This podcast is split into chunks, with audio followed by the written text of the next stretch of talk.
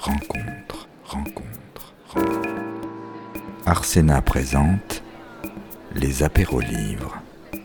Lundi 30 septembre 2019, entretien entre Gwenola David, Béatrice Picon-Valin et Erika Magris autour de la sortie de leur ouvrage Les théâtres documentaires.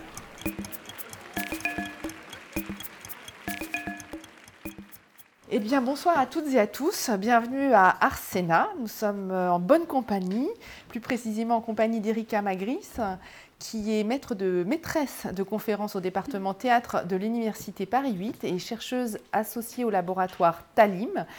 Vous êtes spécialiste du théâtre contemporain italien et européen. Et puis à mes côtés, Béatrice Picon-Valin, qui est directrice de recherche émérite au CNRS, au laboratoire Talim. Nous sommes là pour parler d'un ouvrage qui vient d'être publié sous votre direction, Les théâtres documentaires aux éditions Deuxième Époque, dont il faut saluer le travail qui permet d'enrichir notre connaissance du, du, théâtre qui se fait aujourd'hui. Alors c'est un ouvrage, on va dire, panoramique. Euh, on peut le constater euh, en visionnant tout simplement le volume. Euh, panoramique, je dirais tant sur le plan historique que géographique, parce que vous couvrez à la fois l'histoire et ce qui se passe aujourd'hui, l'actualité de ce théâtre, de ces théâtres documentaires, géographique aussi, puisqu'il y a un tour du monde qui est proposé, un ouvrage extrêmement documenté avec de nombreux exemples qui viennent appuyer vos propos ou les propos bien sûr des, des contributeurs, parce que c'est un ouvrage que vous avez dirigé. Alors je me suis posé la question, parce que c'est un investissement euh, très fort que de, se lancer dans l'exploration de ce sujet. Euh, pourquoi vous aviez euh, justement décidé d'y consacrer un ouvrage et comment est-ce que vous aviez construit cet ouvrage? Donc moi, personnellement, j'ai été très marquée par euh, une phrase que m'avait dite euh, Peter Sellars euh, quand on avait fait un, un, une voie de la création théâtrale qui lui était consacrée, euh, ça devait être en 2003, qui m'avait dit le théâtre aujourd'hui peut être un moyen d'information alternative. Et ça m'avait, c'est une phrase qui m'a travaillé, travaillé, travaillé. Euh, jusqu'au moment où je me suis rendu compte que parfois je m'ennuyais beaucoup au théâtre et que je trouvais que la situation euh, de notre monde en mutation était telle que euh, le réel était beaucoup plus intéressant ou le théâtre qui me parlait véritablement directement du réel. Et c'est pour ça que j'ai eu envie de faire euh, cette, euh, cette excursion. Mais j'ai pas voulu la faire seule, justement, parce que c'était une grande excursion, puisque, comme disait Gwenola, c'est une excursion dans l'histoire, puisqu'il faut. Euh, Aujourd'hui, il y a beaucoup de gens qui font du théâtre documentaire dans divers pays et qui ne savent pas qu'il y en a eu avant.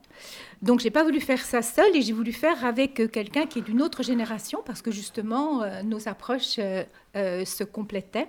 Et l'idée, si vous voulez, euh, qu'on a eue ensemble, et Erika euh, euh, complétera, c'était justement de faire un livre qui soit utile. Moi, j'ai toujours envie de faire des livres utiles, c'est-à-dire des livres qui correspondent aux, intérêts de l'époque, mais qui fournissent un matériel documentaire et un matériel de réflexion aux créateurs, à ceux qui font du théâtre. Voilà, le but, en fait, euh, des livres qu'on qu a fait dans notre laboratoire au CNRS, c ça a toujours été ça et ça a continué à être ça. Donc, on voulait faire un livre utile en fournissant euh, des matériaux de réflexion, des pistes de réflexion. Euh, et euh, alors là, je le dis tout de suite aussi, il y a des troupes françaises qui ne sont pas représentées dans, dans ce livre, dont certaines je, je, regrette beaucoup, mais on ne peut pas tout voir non plus. Et surtout quand on se dit qu'on va faire un petit tour du monde, on ne peut pas non plus euh, traiter tout ce qui se passe en France. Donc ce n'est pas un livre sur les théâtres documentaires français, c'est un livre sur les théâtres documentaires tels qu'ils se développent dans un certain nombre euh, de pays et de continents. Pour moi, l'intérêt pour euh, les théâtres documentaires est né un peu à l'inverse euh, que, celui de Béatrice. Euh, C'est-à-dire que j'ai découvert cette forme à travers l'histoire. Car pendant mes études, je m'intéressais beaucoup à la mise en scène de l'histoire, sans savoir encore exactement dans quelle euh, à travers quelle méthode, si c'était vraiment l'usage du document sur scène qui m'intéressait, mais je m'intéressais beaucoup à, comment on met en scène des événements historiques. Et c'est comme ça que j'avais découvert et, étudié euh, les derniers jours euh, de l'humanité de Karl Kraus. Euh, qui est euh, cette euh, œuvre tragédie implosée, immense, considérée comme irréprésentable, que dans les années 90 a été mise en scène par Luca Ronconi en Italie dans une ancienne usine. Donc j'avais beaucoup travaillé sur cette mise en scène. Et par la suite, j'avais aussi découvert Peter Weiss. Donc c'est surtout euh, ce sont surtout les expériences historiques de théâtre documentaire qui m'intéressaient et que euh, je mettais à l'époque euh, aussi au début des années 2000, on va dire, en relation avec des œuvres contemporaines que j'avais l'occasion de voir surtout en Italie, qui étaient des œuvres à la fois d'information, mais qui faisait euh, de l'information par les théâtres de manière différente, en mettant surtout à l'avant euh, la subjectivité des artistes. Mm. Donc, euh, en croisant comme ça nos deux visions et nos approches, nous avons commencé à dialoguer sur ces thèmes-là et à construire, à penser à un ouvrage à, à faire. Voilà. Alors justement, pour faire un petit retour historique, on observe de plus en plus euh, sur les plateaux aujourd'hui des spectacles qui font appel à des documents, à des images, à des experts, à des témoins, etc., euh, qui euh, sont saisis à même le réel, réel entre guillemets, parce qu'on y reviendra de quel réel parle-t-on. Ce sont des spectacles qui mènent l'enquête hein, et qui souvent croisent différents points de vue. Euh, comment ces spectacles, ces jeunes créateurs qui se revendiquent d'une certaine façon d'une démarche documentaire, s'inscrivent-ils dans la continuité des pionniers que vous avez cités et en quoi diffèrent-ils? Alors, c'est une question complexe, mais euh, euh, alors déjà, il faut dire que dans la, euh, nous on l'appelle la nébuleuse des expériences théâtrales documentaires d'aujourd'hui, il y a une énorme variété de formes, d'esthétiques, d'approches, d'intentions aussi. donc, ce n'est pas facile de, de généraliser déjà. Et, mais je pense que, au moins pour moi, c'est un peu déjà une différence que euh, on peut souligner, euh, c'est la prise de parti idéologique. Euh, qui était très forte au début du siècle. bon, car Krauss voulait faire un théâtre, avait besoin du théâtre pour aller, pour s'opposer aux médias, aux, journaux. Piscator voulait faire un théâtre journal, mais pour un, but politique et pour un parti politique très précis, pour un théâtre prolétarien, pour la Révolution.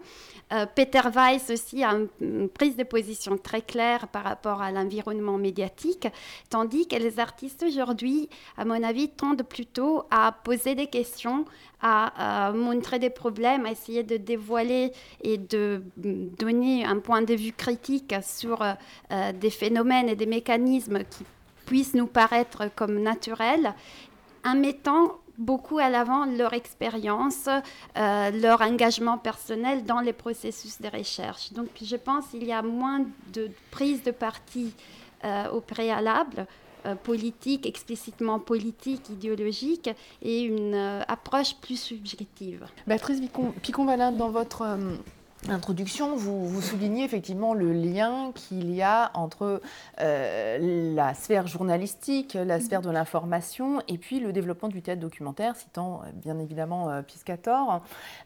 quel est l'impact finalement de cette évolution, cette mutation vers la médiasphère, vers de nouvelles technologies de l'information qui sont proliférantes là aussi, c'est une question énorme. on ne va pas répondre en cinq minutes, c'est un petit peu difficile. Mais euh, comme le disait Erika, c'est vrai que le théâtre documentaire historique se positionne par rapport aux médias. Piscatori veut que le théâtre ait une force égale à celle du journal. Euh, Peter Weiss propose que le théâtre fasse aille contre euh, les médias, les journaux. Moi, je ne suis pas complètement d'accord avec le fait que les théâtres d'aujourd'hui ne se positionnent pas par rapport aux médias. Je pense qu'aujourd'hui, et euh, entre parenthèses, c'est aussi, je pense, l'intérêt du livre qu'on a fait parce que euh, il a duré longtemps ce livre. On l'a fait sur un long temps. Euh, avec bon, il y a eu des événements qui ont fait qu'on a dû ralentir notre recherche et notre écriture, mais on a commencé à un moment où il y avait véritablement la crise, la crise de l'information papier qui, qui était à son apogée quelque part.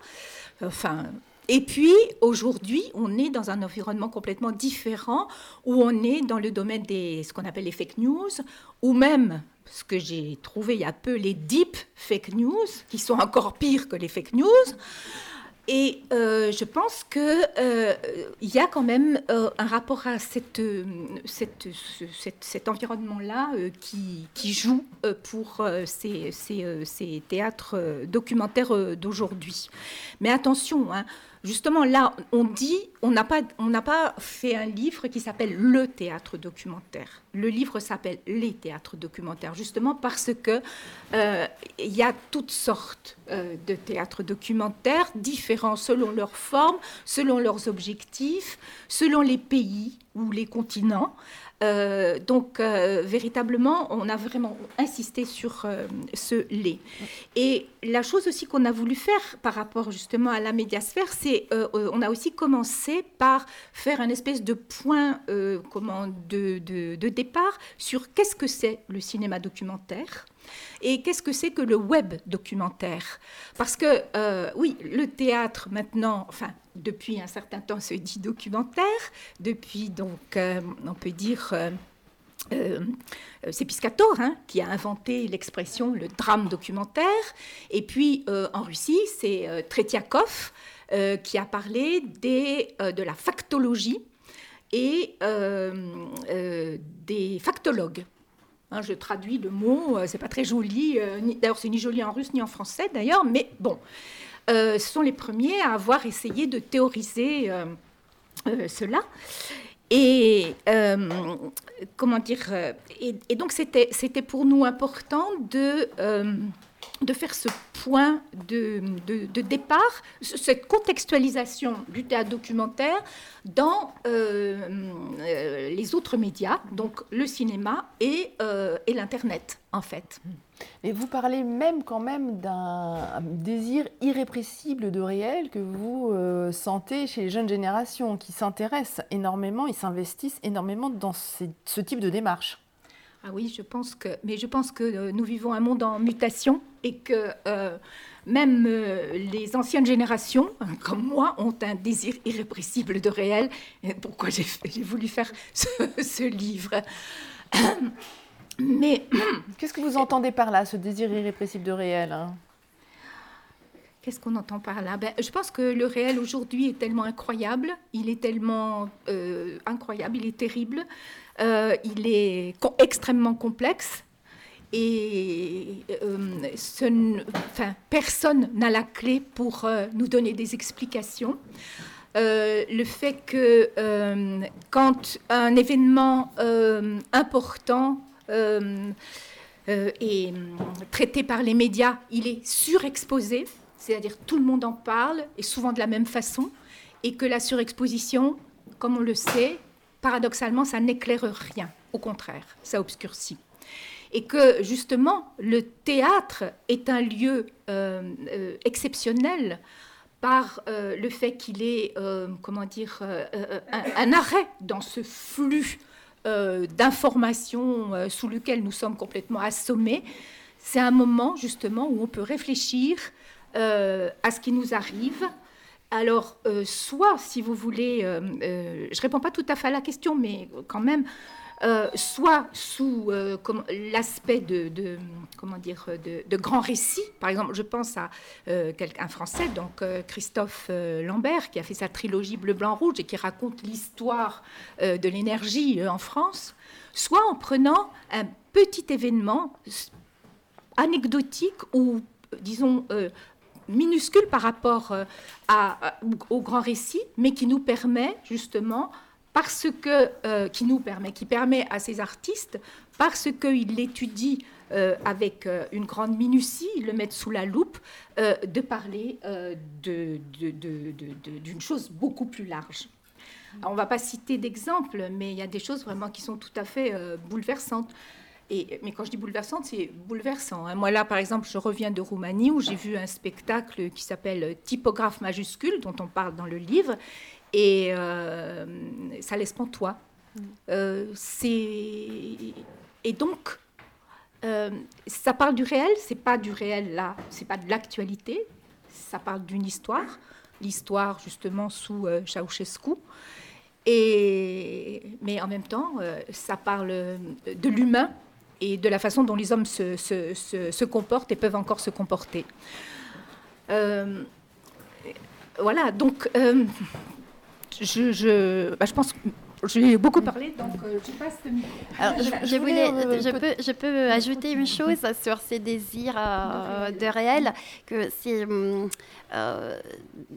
d'un point de vue plus critique, c'est un désir qui peut être aussi à double tranchant, parce que nous sommes immergés dans un flux continu de euh, d'information.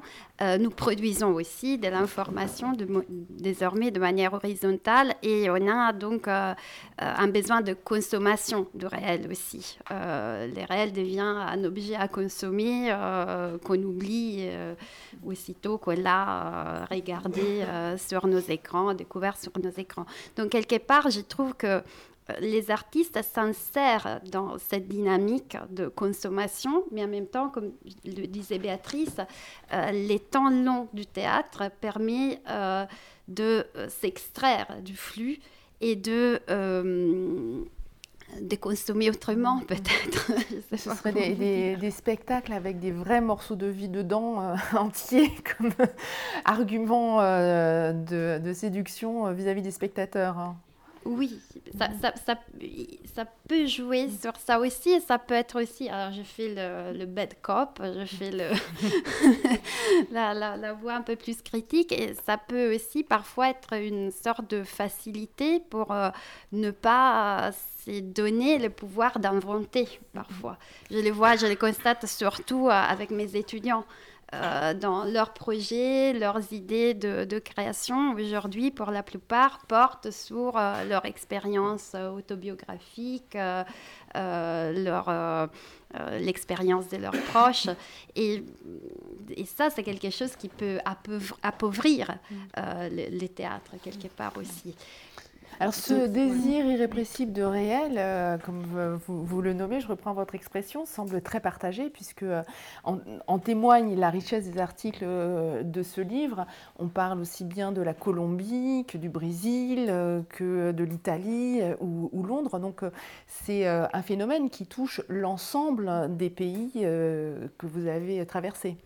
Oui, et qui s'insère de manière euh, spécifique dans la culture euh, euh, théâtrale, dans la culture aussi médiatique de chaque pays.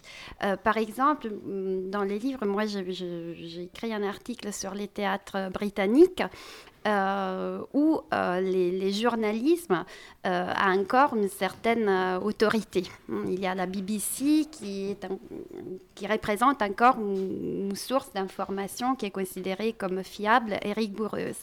Et dans ces contextes-là particuliers, s'est développée une forme qui n'est pas très pratiquée en France ni, ni en Italie, par exemple, qui est le verbatim. Euh, qui est donc euh, une forme théâtrale euh, dans la, qui se base sur la, la réalisation d'entretiens qui sont réalisés par les artistes ou par leurs collaborateurs. Et dans les pièces qui sont écrites à partir de ces entretiens, rien n'est modifié. Des mots, hein, donc ça veut dire mot à mot, mais les artistes produisent simplement un montage de ces différentes voix qu'ils ont recueillies. Et c'est une forme que, sur le plan esthétique, n'a pas produit des résultats époustouflants, qui se base sur une conception très naturaliste de la mise en scène du jeu, mais qui a une véritable influence dans, dans la, dans la société britannique avec des spectacles qui sont même présentés au Parlement et qui sont repris par la suite par la BBC.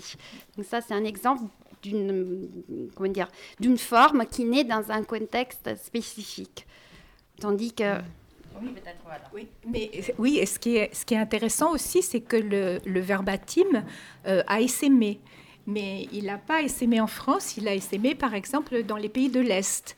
Donc euh, euh, le verbatim a été porté par une troupe, la troupe du Royal Court à Londres, et qui a organisé, après la chute du mur, des, ateliers, en particulier à Moscou, euh, de ces ateliers sont nés un théâtre très particulier qui s'appelle le théâtre Point Doc, hein, théâtre Point Doc, qui est véritablement un théâtre politique de résistance à Moscou. Alors c'est un tout petit théâtre. Je vais dire, il y a euh, peut-être 50 pouilles à peu près. Voilà, c'est un théâtre comme ça.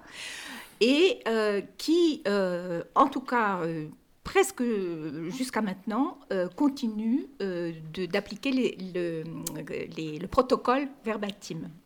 Mais il fait aussi autre chose.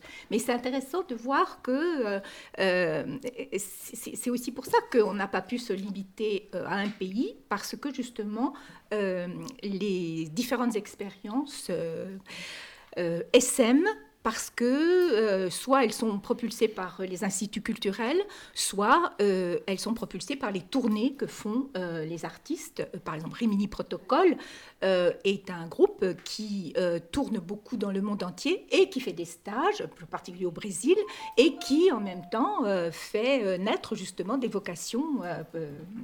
alors, soit les gens suivent, copient, euh, et là, c'est quand même moins intéressant. Soit ils inventent, et là, ça devient intéressant. Voilà, on a essayé de, quand même aussi de s'intéresser à des formes inventives. Je voudrais revenir à ce rapport au, réel qui est euh, central dans le théâtre documentaire à travers euh, certaines figures qu'on voit proliférer sur les plateaux, c'est-à-dire la figure du témoin, alors qu'il soit témoin de sa propre expérience, euh, la figure de l'expert. Quel est le rôle de, ces figures clés dans le théâtre documentaire? C'est justement un phénomène récent qui fait partie des tendances actuelles. Euh, et, on voit de plus en plus, euh, euh, effectivement, intervenir sur scène des experts. Alors, on peut dire que les premiers qui ont vraiment lancé ces termes ont été Rimini Protocol, justement, qui avait vraiment comme protocole le fait de ne pas avoir d'acteurs sur scène. Euh, et qui se développe euh, de plus en plus euh, aujourd'hui. Il y a un autre moment fort dans, cette présence du témoin sur scène a été les spectacles du groupe of Rwanda 94, où il y avait les spectacles commencés par une trentaine de minutes de témoignages d'une survivante du génocide Rwanda qui s'est déclarée telle qu'elle dès le départ et qui dont la présence dans les récits changeait complètement euh, la position du spectateur face à, tout ce qu'il aurait pu voir euh, par la suite. Euh, et, aujourd'hui, cette tendance prolifère, mm. parfois aussi de manière un peu trop facile. Mm. Mm. Mais son rôle d'expert est justement quoi D'apporter une preuve, d'apporter plus de véracité à ce qui est dit, à ce qui est montré, de par son statut? Ça dépend de, cas. Il y a sans doute la question de la véracité, mais je pense qu'il y a aussi autre chose qui est la possibilité que euh, donnent les théâtres de euh, créer euh, des rencontres, de produire des rencontres.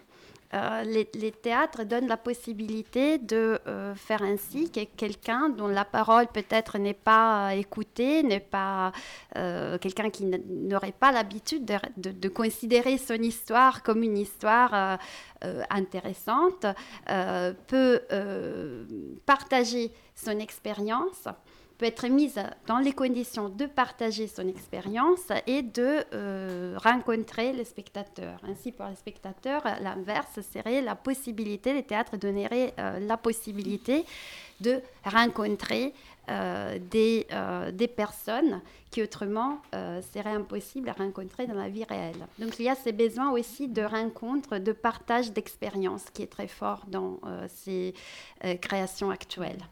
Donc le théâtre jouerait ce rôle, comme l'appelle euh, Pierre Rosanvallon, le Parlement des invisibles, où euh, la, voix serait donnée à ceux qui ne l'ont pas habituellement, aux oubliés, à ceux qui, n'accèdent pas, je dirais, au devant de la scène habituellement, et ça participerait ainsi d'une certaine revitalisation de la vie démocratique, euh, qui, de par, je dirais, les dysfonctionnements des mécanismes de la représentation, ne permettrait pas à ces couches de population d'accéder à la parole publique, au débat public mais ça, c'est, je pense que c'est absolument fondamental et dans notre livre, c'est quelque chose sur lequel euh, on insiste énormément. C'est euh, que euh, une des questions que se posent les théâtres documentaires qui ont la conscience de leur travail, c'est comment porter la voix de ces oubliés sur la scène. Parce que une question est il faut porter cette voix, l'autre est comment la porter et chacun répond un petit peu euh, euh, d'une façon différente. Mais je pense que euh, pour rebondir sur ce que disait Erika, je crois que c'est c'est important de... Moi, je, moi, je relirais tout ça à, la théorie de Bourriot sur l'esthétique relationnelle. le livre qui est sorti en 1998, qui est traduit dans le monde entier et qui concerne les arts plastiques. Et en fait, euh, à mon avis, concerne totalement le théâtre, et on ne le dit pas assez. Euh, Bourriot, dans son livre, dit qu'aujourd'hui, ce qui est important dans les arts plastiques, ce n'est pas tant euh, la représentation, les, les, symboles qu'on met dans l'art, mais la possibilité de l'art de créer une relation vivante avec le public. Et je pense que, euh, enfin, je pense, nous pensons, je pense, que, parce que nous nous sommes rendus compte, hein, on, a, on a vraiment fait des études de terrain, si vous voulez, aussi bien, parce que ça c'est important aussi de dire, on ne parle pas dans le, dans le vide, on parle à partir de euh, euh, ce qu'on a étudié avec des archives, des spectacles, donc, qu'on a étudié à partir d'archives, ou des spectacles qu'on a vus au cours de nos soirées en France ou euh, au cours de, nos voyages. Donc, et ce qu'on voit très bien, c'est que une partie très très importante des théâtres documentaires qui sont euh, euh, les plus conscients, je dirais, de ce qu'ils font, c'est le débat, le débat avec le public. C'est-à-dire que le débat avec le public, il fait partie du spectacle. Et moi, j'ai vu ça donc en Roumanie. Euh, et, je vais vous citer un cas parce que c'est drôle et puis euh, euh, bon, on a besoin aussi de rire. Un, un, spectacle fait par Oskaras Koršunovas, donc un lituanien, sur l'émigration des Lituaniens en, en, Europe et particulièrement enfin à Londres. Hein, ils aimaient beaucoup Londres et ils ont été à Londres. Et la Lituanie est un tout petit pays et euh, il y a presque un tiers de la population qui a immigré. Donc, euh, tout le monde a quelqu'un dans sa famille qui euh, a immigré et, qui connaît des histoires de ce qui s'est passé avec ces émigrés lituaniens à Londres. Et quand le spectacle a commencé à être représenté, les gens le public intervenait, mais pendant le spectacle. Là, c'était même pas après, c'était pendant. Pendant pour ajouter quelque chose euh, au témoignage qui était pris en charge par les acteurs. Là, il n'y avait pas. Si vous voulez, les témoins, c'était en fait euh, les spectateurs qui, qui prenaient le rôle de témoins. Et euh, ça a fait en sorte que toutes ces une partie de ces interventions soit euh, intégrée euh, dans le spectacle qui grossissait au fur et à mesure des représentations. Alors aujourd'hui, le spectacle est joué euh, dans un stade. et il a pris une allure très étrange parce qu'il est devenu presque un spectacle commercial en fait. Mais euh, voilà, quelque chose de... Comment euh, bah, Vous savez tous qu'un spectacle, sa vie, ça peut se transformer et que voilà, c'est extraordinaire de pouvoir étudier la vie d'un spectacle à travers euh, ces formes documentaires parce que justement, elles sont vouées à ça quelque part. Elles sont vouées à, comment dire, dans cette saisie du réel, à, s'agrandir par le, débat avec le spectateur, qui, euh, et, aussi à s'agrandir par, euh, comment dire, d'autres à, déborder, je dirais, à déborder en faisant avec leur spectacle une exposition, en tournant un film. Ça, c'est le cas de, par exemple, Milo Rao, qui donne à ses spectacles différents, différents avatars, si vous voulez. Quoique Milo Rao dit, je ne fais pas de théâtre documentaire, je fais un théâtre du réel. Et ça, c'est aussi une, discussion. Euh, mais il y a, je veux dire, euh, le, spectacle en lui-même euh, n'est qu'une étape. Et je crois que c'est ça qui, vraiment, enfin, pour moi, c'est une des caractéristiques de cette forme documentaire, si vous voulez. ce, voilà, ce débordement et cette esthétique relationnelle où ce qui est le plus important de tout, c'est la relation, la façon dont on va toucher le public, convaincre le public, euh, être efficace, euh, l'aider à penser, l'aider à penser. Alors Miller Rao parle effectivement euh, de, théâtre du réel. En tout cas, c'est un théâtre qui fait appel euh, aux documents, qui fait appel aux images, qui fait appel aux témoins, aux experts, etc. Et qui va utiliser finalement les mêmes outils que euh, les médias, les journalistes, mais pour proposer une autre vision du réel. Généralement, c'est ça qui est revendiqué. le spectacle qui a vraiment fait date, hein, Rwanda 94, voulait faire une trouée dans les discours dominants sur, euh, ou dans le silence dominant sur euh, ce qui s'était passé euh, au Rwanda. Donc il y a un rapport, je dirais, à l'information extrêmement fort, comme si ce théâtre apportait finalement une contre-information qui permettait aux citoyens de penser autrement, de penser différemment, grâce à ces, entre guillemets, ces preuves. Est-ce que c'est ça la démarche? Est-ce que c'est une démarche de résistance en ce sens-là aussi? Ça peut l'être. Euh, mais dans la pluralité de, des, euh, formes et des approches, il y a aussi d'autres démarches qui, au contraire, euh, ne, revendiquent pas ces rôles si, ambitieux, quelque part, mais qui résistent aux médias par leur même mode de fonctionnement. Ce sont des artistes qui ne revendiquent pas une, euh, ils n'ont pas la prétention d'apporter euh, des nouvelles informations, de contrer l'information dominante, mais qui justement travaillent sur le, local, les tout petits, sur des petits territoires, qui vont par l'expérience théâtrale essayer de renouer des liens humains entre les habitants d'une ville. Euh, par exemple, d'un village, un milieu rural, comme euh, les théâtres de l'Ariette en Italie. Euh, donc, je pense que oui, il y a toujours une forme de résistance, mais qui peut se décliner de manière très différente. Euh, je pense que Rwanda 94 et, souvent les, euh, les, spectacles qui sont définis comme euh, post-coloniaux s'insèrent vraiment dans les silages de Peter Weiss, de la contre-information, mais il y a aussi une prolifération de formes moins ambitieuses à l'apparence, mais qui font un travail extrêmement utile dans les territoires où elles sont réalisées. Voilà. Donc, et je pense par exemple aussi au verbatim dont je parlais tout à l'heure.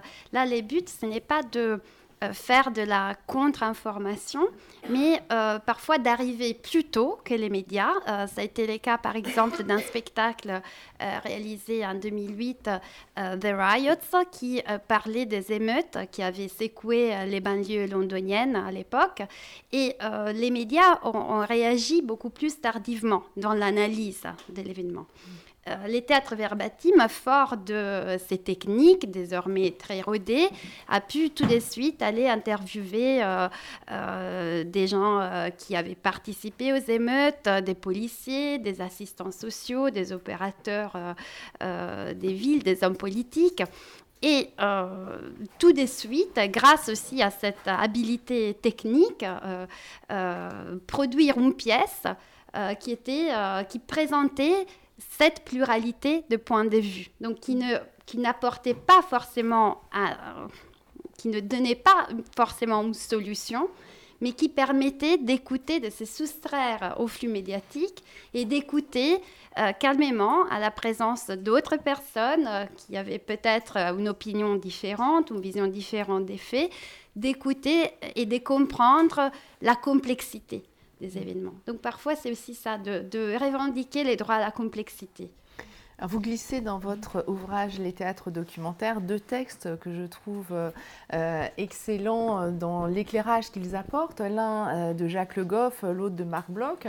le premier dit en substance, hein, je simplifie évidemment, mais que finalement tout document est mensonge et l'autre explique la démarche de l'historien en, en, explicitant le fait qu'on ne cherche que, on ne trouve que ce qu'on cherche et donc que toute recherche nécessite une direction préalable. Alors, est-ce qu'il n'y a pas une contradiction avec euh, la quête euh, d'authenticité, de, vérité euh, révélée autrement que peuvent porter certains créateurs qui mènent hein, justement des démarches de théâtre documentaire au, nom de la contre-information, enfin d'une lutte contre la contre-information qu'on pourrait nous livrer avec les médias officiels hein bah, le, texte de Le Goff, c'est Erika qui l'a trouvé, donc en cherchant. Euh, parce que c'est une chercheuse. Euh, et, je crois que c'était, on a voulu commencer par ça parce que euh, un document, un document tout seul, ça ne signifie rien. Je veux dire, si vous ne le mettez pas en présence avec d'autres documents, si vous ne le contextualisez pas, il ne signifie rien, il peut s'interpréter n'importe comment. Et je pense que euh, comment dire donc c'est la base c'est la base. Le document c'est pas une chose euh, sacrée euh, et si on utilise un document ça veut pas dire qu'on est dans la vérité. La vérité ça se construit. Et ça je crois que justement ceux qui pratiquent le théâtre documentaire de, façon consciente je le j'aime bien ce mot là hein, de façon consciente sont conscients qu'ils doivent construire la vérité. Et on voit très bien que ces groupes là euh, se font chercheurs, ils deviennent eux-mêmes des chercheurs. Et si euh, ils ne sont pas euh, dans, l'équipe, dans les équipes, on trouve souvent un membre de l'équipe, si vous voulez, qui est spécialisé dans la recherche d'autres chercheurs qui peuvent justement intégrer l'équipe pour un projet et les aider un anthropologue, un sociologue, un journaliste. Euh, là, dans le cas d'un spectacle qui va avoir lieu bientôt, ce qui est le procès de Bobigny, la reconstitution, euh, ce sont des gens euh, qui font partie du syndicat de la magistrature. Et quand on regarde justement les génériques de ces spectacles, on voit qu'il y a bien souvent justement quelqu'un qui est là pour aider la vérité à se construire.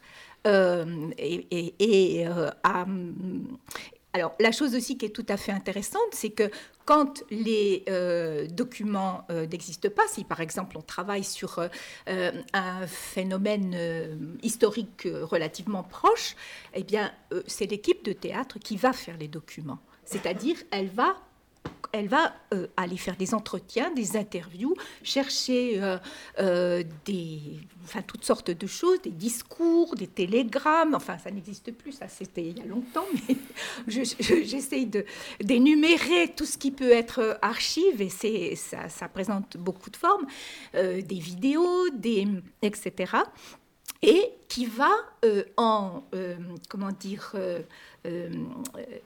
créer ses propres archives. Et là, le théâtre aussi euh, documentaire euh, a un rôle intéressant parce que il construit, comment dire, des archives qui vont pouvoir être utiles à d'autres et justement à des scientifiques. à son tour. C'est-à-dire s'il travaille sur un sujet bien précis euh, euh, sur lequel peu de gens ont encore travaillé, c'est ce théâtre-là qui va fournir des archives pour euh, les anthropologues, les sociologues. Ça va pouvoir être utilisé, si vous voulez. et ça, je trouve aussi que c'est un phénomène intéressant et nouveau. Je voudrais revenir sur les enjeux de la forme que vous avez rapidement évoqués au tout début de, cette conversation, euh, parce qu'effectivement, on a euh, l'idée d'un théâtre qui va apporter euh, du fond, qui va apporter de la pensée, qui va la mettre en débat. Un théâtre qui peut constituer même un espace alternatif hein, au débat politique, hein, se pose la question alors de la forme.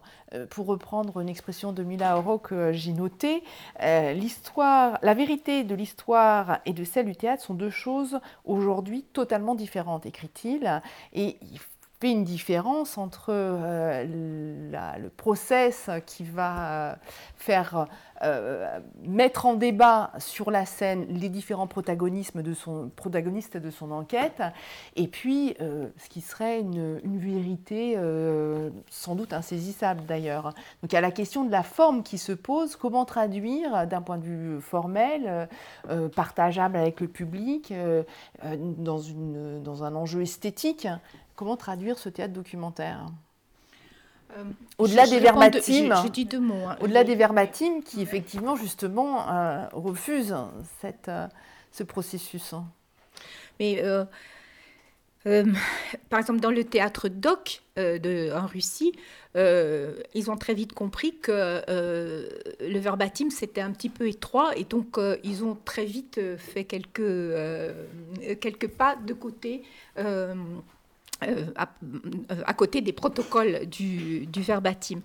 Mais c'est évident que euh, la scène, euh, c'est pas une page de journal et ce n'est pas euh, une, émission de radio. c'est autre chose. et, que si les, comment dire, les artistes n'arrivent pas à trouver de, de forme, ben, ça ne nous intéresse plus On est ailleurs, on est ailleurs. Donc euh, ça, c'est quelque chose qui a fait aussi qu'on a retenu plus euh, certains théâtres que d'autres, justement. On a retenu ceux qui nous euh, paraissaient apporter une inventivité dans, leur, recherche. Après, c'est comment dire, il y a toutes les.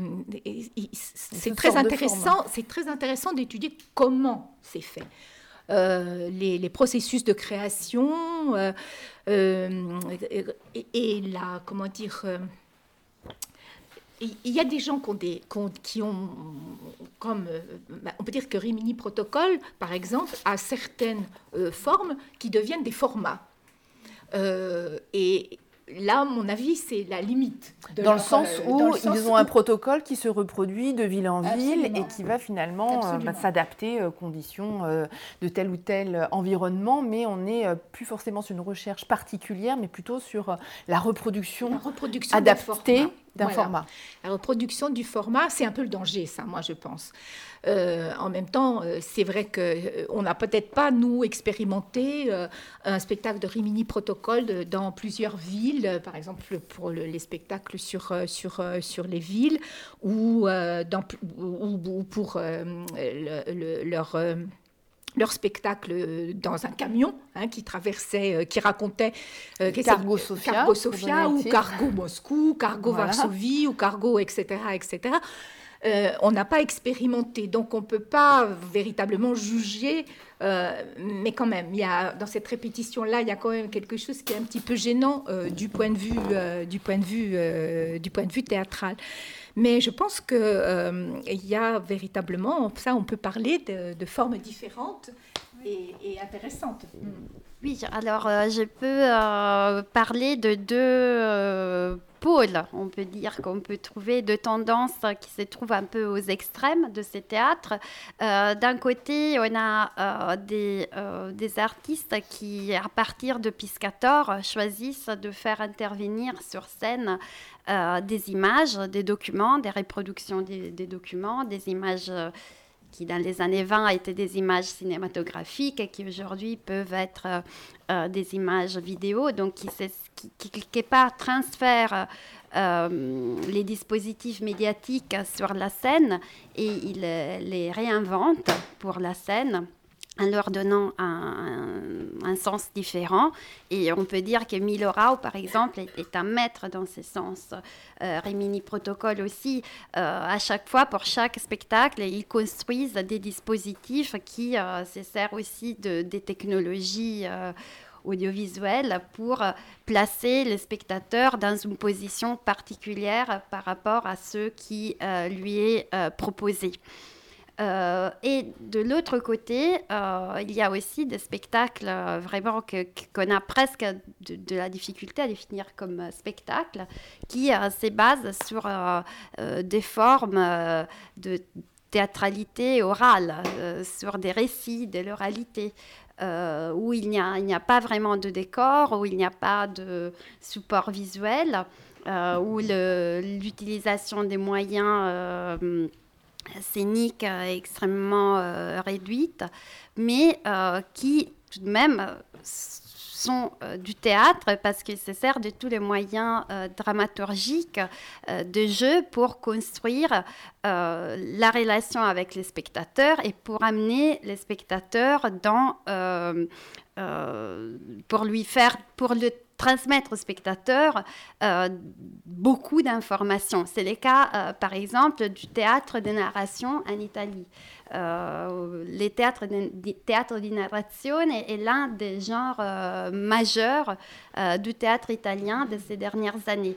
un théâtre qui est né à l'époque de, Berlusconi, donc là, effectivement, avec une opposition très forte à un contexte médiatique biaisé par les faits que pouvoir politique et pouvoir médiatique, télévisuel étaient désormais associés, et qui euh, à l'opposé de la télévision, proposait de se retrouver euh, simplement comme dans cette salle, euh, dans des écoles, dans des associations, dans, dans des lieux, dans des bibliothèques, dans des lieux extra-théâtraux, pour partager des histoires du passé récent du pays, dont l'acteur, les narrateurs, qui étaient tout d'abord un acteur, avaient pris connaissance par euh, grâce à un désir irrépressible aussi, là aussi. Donc un désir de connaître, une curiosité, un désir de, euh, d'en savoir plus et d'essayer de démêler euh, ces moments tragiques de, de, l'histoire italienne. Alors là, on est à l'opposé sur des formes orales qui après aujourd'hui se développent aussi sur les plans internationaux avec les conférences, les performances. Donc là, nous sommes à l'opposé, par exemple. Alors, si, euh, entre-temps, entre, il y a les, oui, il y a les, conférences performances. Euh, ça, c'est quelque chose qui se développe beaucoup. Je pense à un spectacle de Cathy Mitchell, 10 Billions, euh, où euh, c'était Avignon, euh, où un, comment dire, c'était pas un acteur qui était convoqué, c'était un grand scientifique qui donnait une conférence théâtralisée pour avertir les gens sur les dangers de l'augmentation. De, la population dans le monde. Mais je pense qu'il y a aussi des théâtres qui, en tout cas, je pense que les formes, en général, sont très simples il y a, plutôt une grande simplicité euh, euh, euh, dans les dispositifs construits. Les dispositifs, en fait, qui sont des dispositifs de vision pour que le, pour que le spectateur voit les choses, voit clair. Moi, je pense que voilà, c'est mettre la lumière sur, sur des choses. Donc, euh, si le dispositif est très compliqué, euh, je pense qu'on n'arrivera pas, ils n'arriveront pas à leur but, c'est-à-dire de construire une vérité qui soit euh, visible pour, pour le, spectateur. Mais l'utilisation de, de, de des images, des films, de la vidéo, qui est, on dirait, presque un chemin comme, comme ça, bon, on a ça sous la main maintenant aujourd'hui, c'est facile à, utiliser. Euh, et c'est pas, comment dire, euh, euh, si partagé que cela. Il y, a, il y, a, des groupes qui justement font du théâtre documentaire sans utiliser, et du théâtre, je dirais, politique véritablement, sans utiliser du tout les images. Je pense à Adeline Rodenstein, par exemple, qui se passe des images et même euh, les, les, comment dire, les, les refuse euh, visiblement euh, sur, sur la scène.